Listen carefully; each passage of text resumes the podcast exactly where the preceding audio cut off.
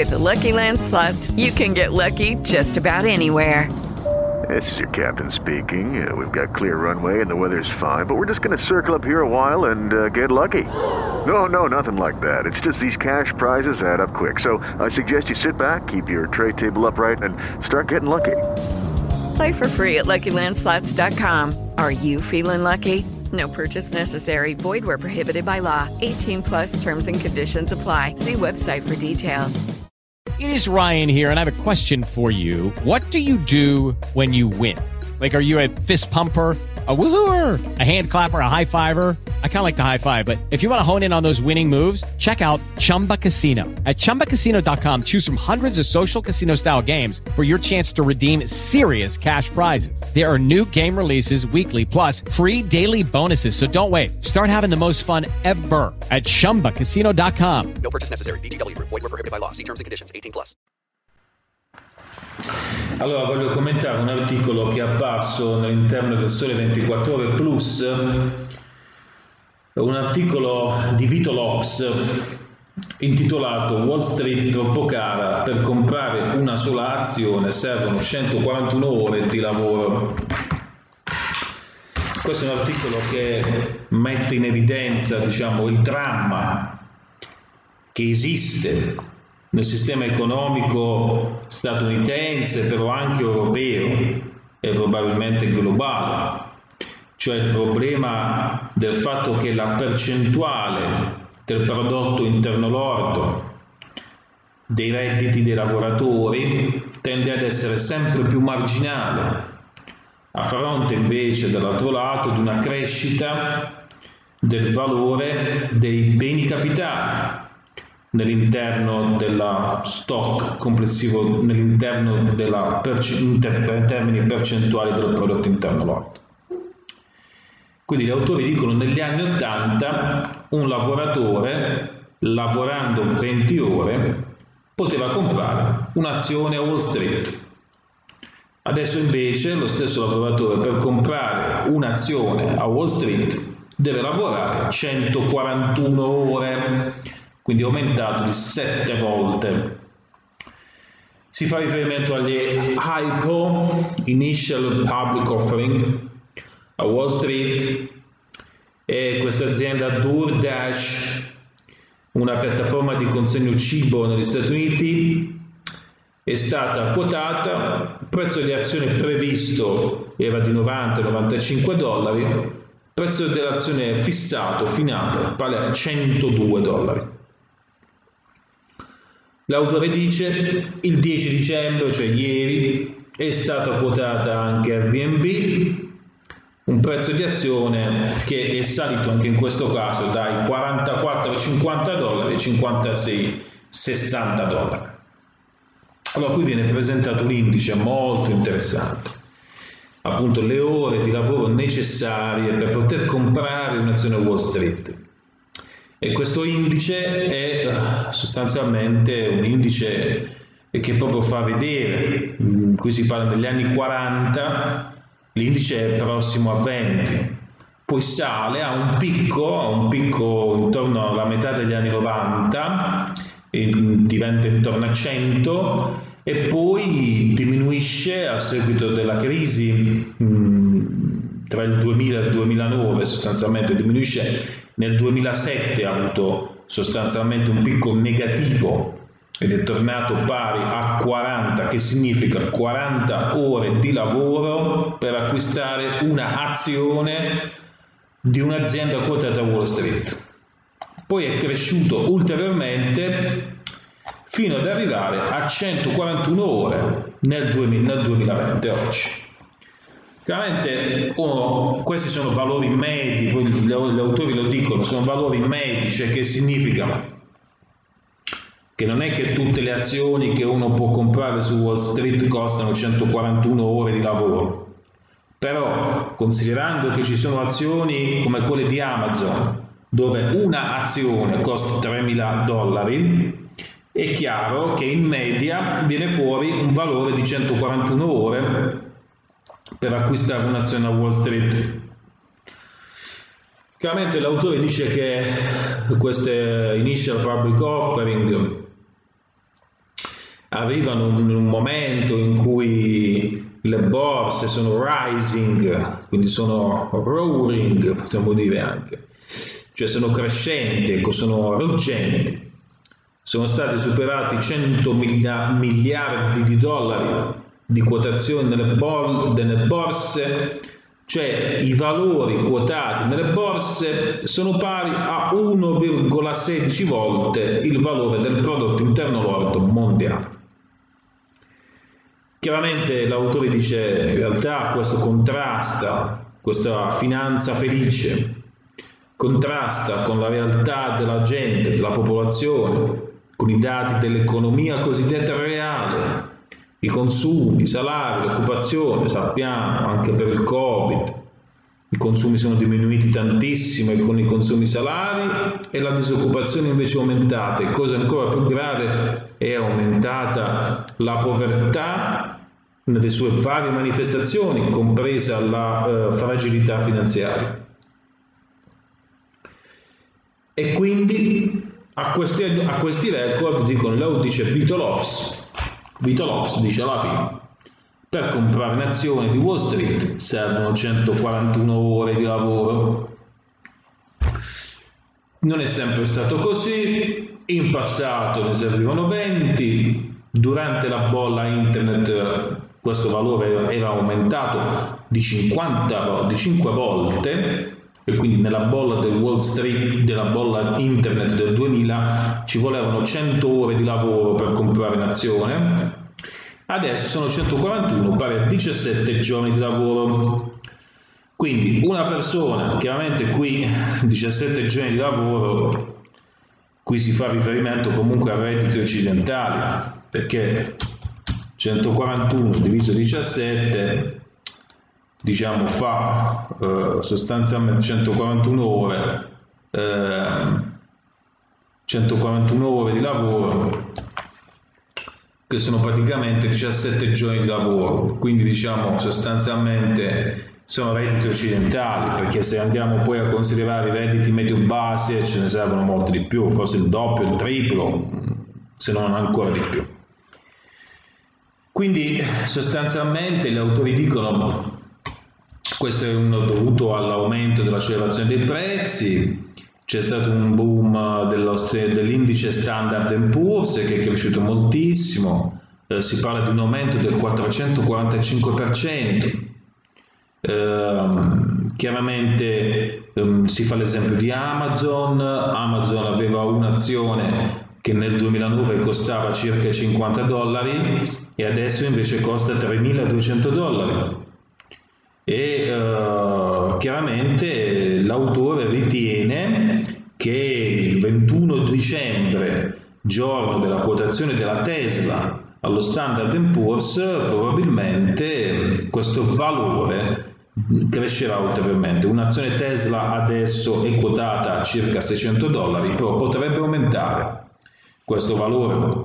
Chiaramente esiste una distribuzione di reddito, un problema di distribuzione di reddito negli Stati Uniti, che però non è soltanto degli Stati Uniti, è un problema globale, dice l'autore. Continua Vito Lopes sostenendo che, sostenendo che uh, questa distribuzione, questa distribuzione dei redditi è um, presente anche in Europa, anche nell'Unione Europea, c'è questo problema di diseguaglianza eh, dei redditi.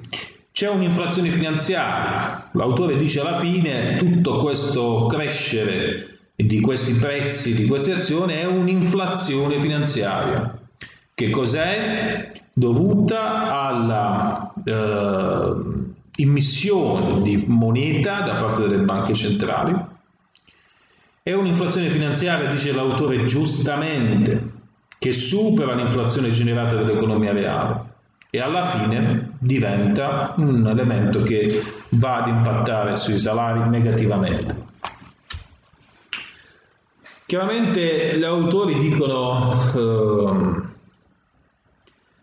tutto questo flusso di denaro che va nei mercati finanziari non è, dice l'autore sostanzialmente, non è una qualcosa di negativo in senso assoluto, perché questi, questi fondi che vanno a finire nei mercati finanziari sono praticamente derivanti dalle politiche di quantitative easing, ovvero delle politiche monetarie espansive che vengono realizzate da parte delle banche centrali per sostenere il ciclo economico nella fase di recessione connessa al Covid. Quindi non c'è diciamo, nulla di negativo in senso di politica economica, è giusto, coerente diciamo, investire, però l'effetto è quello che aumentano i prezzi delle azioni.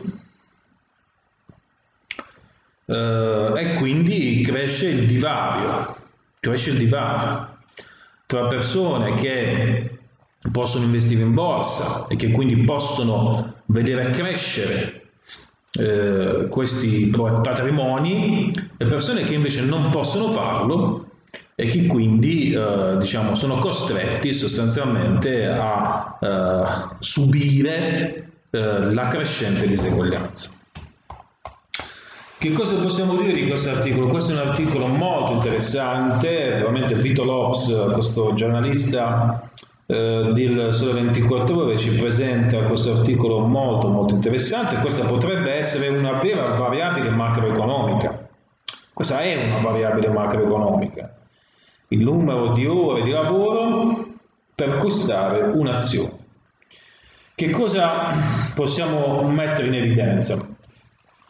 Allora, i mercati finanziari, l'economia finanziaria, la cosiddetta finanziarizzazione, è un fenomeno, diciamo, lungo nel capitalismo, c'è sempre stato, la finanza nasce, adesso se vogliamo fare proprio un discorso di storia economica, la finanza nasce con la scrittura, la finanza nasce con l'idea di tempo associata all'agricoltura. Quindi finanza, scrittura, agricoltura e tempo sono nati insieme nella civilizzazione, nella civilizzazione antica. Questo ci dicono gli storici economici. Quindi non c'è nulla di nuovo nella finanza. La finanza non è una uh, cosa nuova quando si parla di finanziarizzazione dell'economia come se fosse un prodotto del capitalismo. No, la finanza esisteva anche prima, certo, nel capitalismo ha avuto maggiore capacità diciamo, di svilupparsi e soprattutto nel capitalismo statunitense che ha preferito la forma finanza anche come strumento di potere politico e di controllo degli asset proprietari delle aziende e delle organizzazioni produttive. E quindi Chiaramente la finanza poi che cosa fa?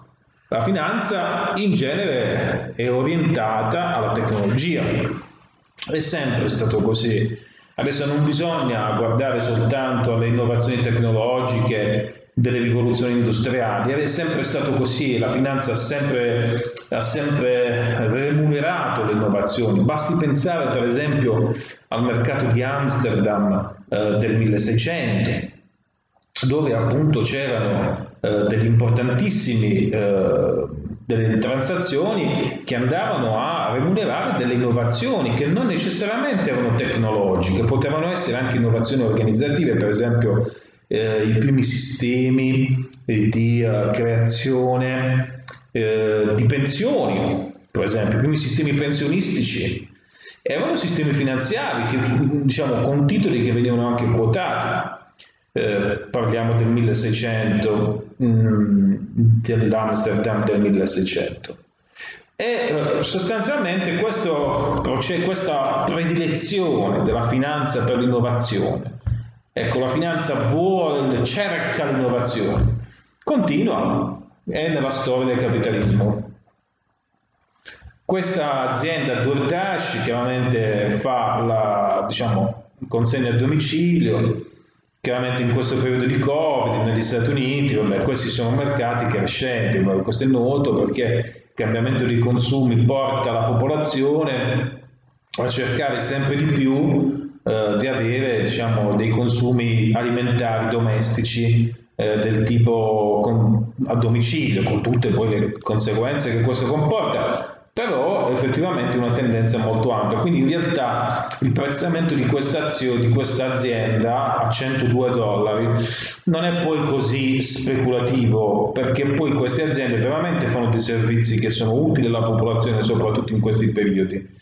Più difficile è invece la questione diciamo, di Airbnb e soprattutto diciamo, perché poi Airbnb sono un'azienda di servizi che eh, legati soprattutto al turismo eh, che va a quotarsi in un periodo mh, dove il turismo è molto eh, diciamo in crisi e quindi sicuramente questa scelta da parte eh, di Airbnb di quotarsi è probabilmente una scelta diciamo non eccessivamente arguta ecco, sotto il punto di vista finanziario probabilmente se Airbnb si fosse quotata magari nel futuro eh, in presenza di una ripresa di mercati turistici mondiali probabilmente avrebbero avuto dei prezzi più alti delle azioni però queste sono scelte diciamo, eh, del management che dei quali il management ha la responsabilità.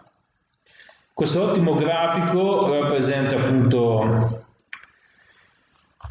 il numero di ore necessarie per comprare un'azione, è aumentato di 7 volte dal 1950 al 2020, 141 ore. Allora qui dobbiamo dire appunto che però questo nel mondo occidentale perché noi se immaginiamo nel mondo occidentale, però negli Stati Uniti, cioè, negli Stati Uniti il reddito pro capite è di 50.000 eh, dollari, ok? E quindi 50.000 eh, dollari eh, ci vogliono 100, 170, 141 ore. Ma in Italia, per esempio, il reddito pro capite di, mm, del 2019 è 29.000 euro e quindi non ce ne vogliono 141 di ore, ce ne vogliono oh, quasi il doppio, ce ne vogliono 250 di ore per comprare un'azione a Wall Street. Nel sud Italia il reddito pro capite è 15.000 euro, quindi non ce ne vogliono 250 di ore per comprare un'azione di Wall Street, ce ne vogliono 500.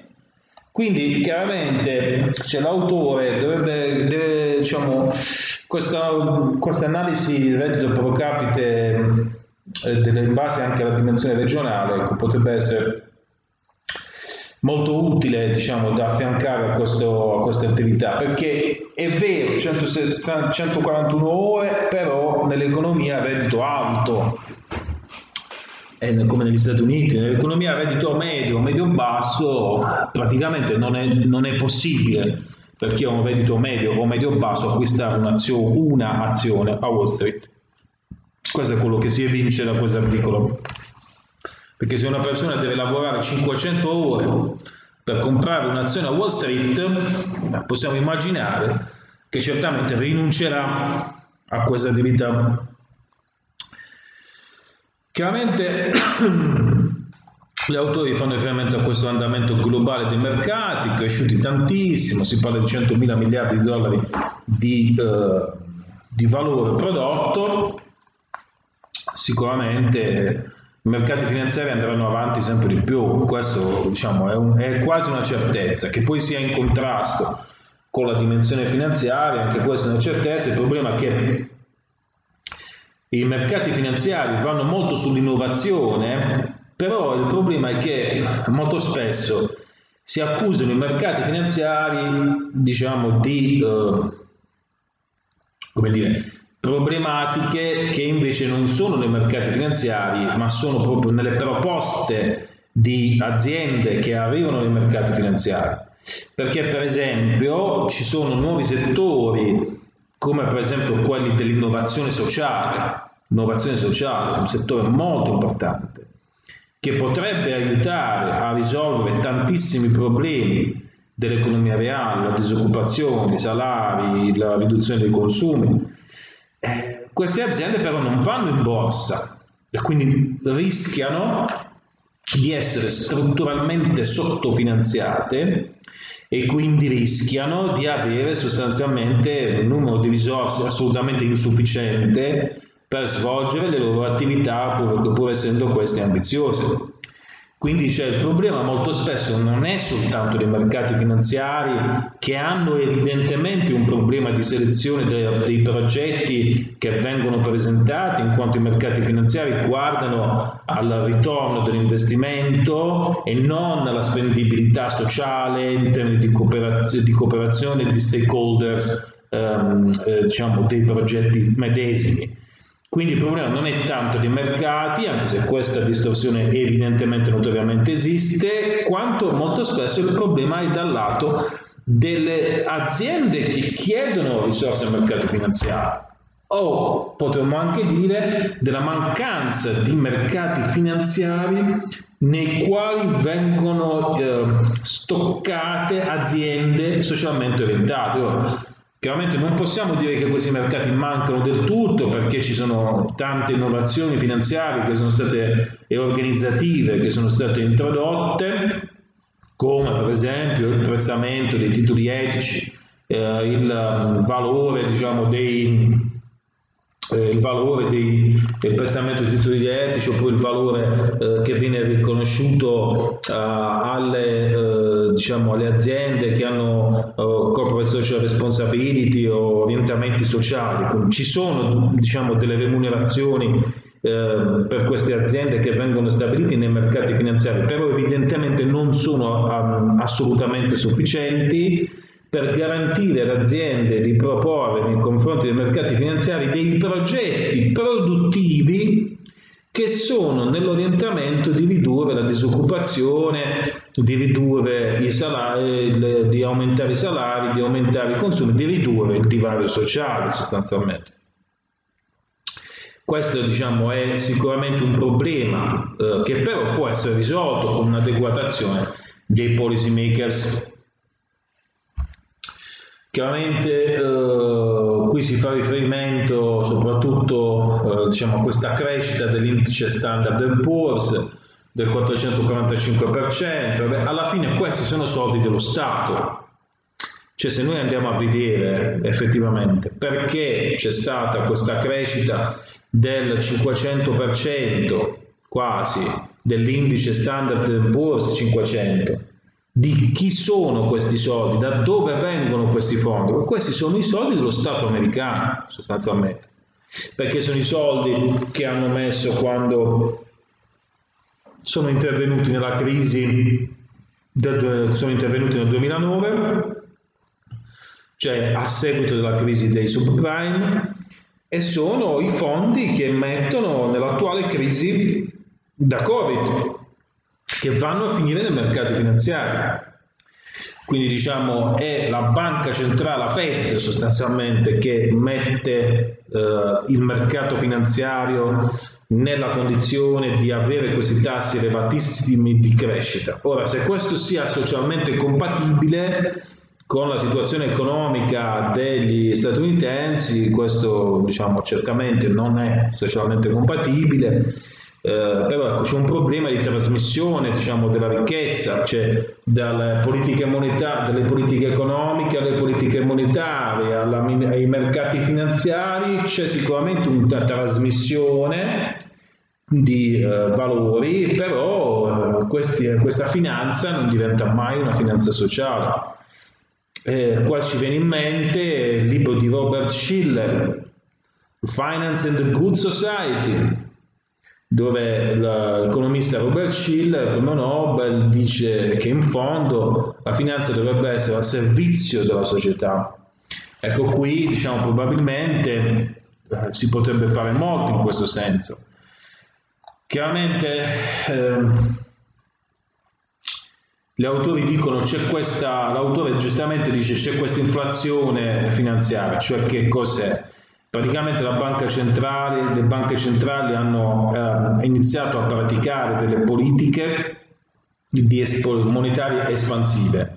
Però queste politiche monetarie espansive, invece di andare ad aumentare i prezzi generali e quindi invece di andare ad aumentare l'inflazione diciamo, complessiva del sistema economico, sono andate ad aumentare esclusivamente il valore dei prezzi dei, uh, delle azioni e quindi hanno specificamente aumentato quella che l'autore chiama l'inflazione finanziaria, cioè l'inflazione dei prezzi delle azioni quotate nei mercati finanziari. Tutti gli altri beni, tutti gli altri prodotti dell'economia reale invece non hanno subito, non hanno avuto questa crescita eh, considerando che tra i prezzi nell'economia reale c'è anche il salario, perché il salario è semplicemente il prezzo della, del lavoro.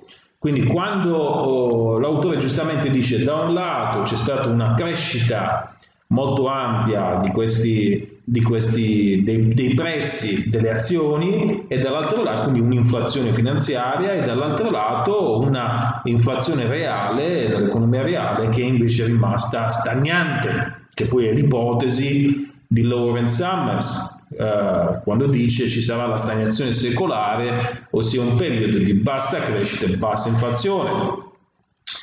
Chiaramente questo non vuole essere una critica al quantitative easing, l'autore anche in questo senso ci sembra di cogliere diciamo, questa considerazione, cioè l'autore non vuole criticare il quantitative easing, giustamente, perché non si può criticare il quantitative easing, Qui al massimo si possono criticare due elementi. Uno è il meccanismo di trasmissione delle politiche monetarie dalle banche centrali ai mercati finanziari che evita questo meccanismo di trasmissione, manca di coinvolgere la società americana e in generale diciamo, questo processo, questo, uh, questa dinamica opera anche nei mercati europei o delle economie sostanzialmente orientate ai mercati.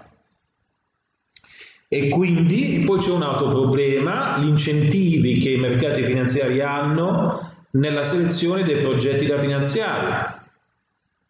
I mercati finanziari non hanno incentivi a finanziare dei eh, progetti che sono socialmente orientati questo significa che per quanto i mercati finanziari siano in grado di promozionare la tecnologia, però mh, sono privi di capacità di finanziare l'integrazione uh, sociale.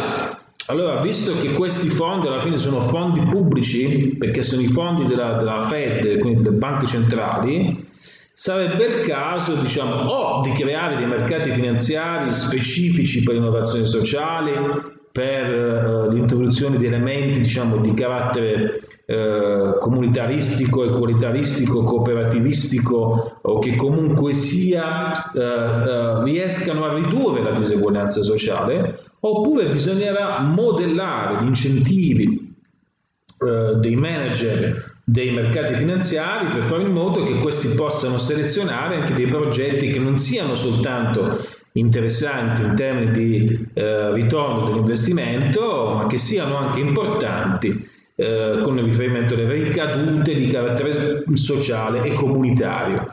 In un periodo di crisi così grave, che probabilmente durerà ancora a lungo, dove la popolazione anziana è particolarmente colpita, dove tante attività commerciali e economiche sono ferme, la crescita dei mercati finanziari appare veramente una, un'offesa, possiamo dire, a tante persone che magari hanno difficoltà anche a lavorare o a, a, diciamo, a barcamenarsi nell'economia reale laddove invece i capi, coloro i quali hanno dei capitali investiti a, a, riescono anche durante il Covid ad incassare mh, degli assegni significativi. Ecco, questa diseguaglianza e tutto questo con i soldi dei contribuenti, in quanto l'autore dice che questa inflazione finanziaria è il prodotto del quantitative easing, che sono soldi dello Stato, soldi delle banche centrali quindi è davvero importante fare delle riforme istituzionali, è davvero importante intervenire a livello istituzionale per dei mercati finanziari che siano anche in grado di valutare gli impatti sociali, comunitari e cooperativistici delle, eh, dei progetti che abbiamo presentato per evitare che le politiche monetarie espansive delle banche centrali, che sono fondi pubblici, vadano a finire esclusivamente in una inflazione finanziaria e lasciano invece languire i prezzi reali e con i prezzi reali i salari reali dei lavoratori, creando le condizioni per una rising inequality, cioè una crescente diseguaglianza che risulta essere molto complessa da ricostruire con le politiche fiscali, perché le politiche fiscali poi sono non soltanto eccessivamente costose, però possono essere poi anche assolutamente inefficaci, perché fin quando lo Stato poi interviene con i sistemi tributari a riequilibrare queste, questi divari, eh, probabilmente queste risorse sono già sono state eh, impiegate e quindi la diseguaglianza eh, diventa una condizione della società e invece una, un, mercati finanziari più efficienti possono apprezzare, apprezzare anche progetti di innovazione sociale rivolti alla comunità, rivolti alla cooperazione.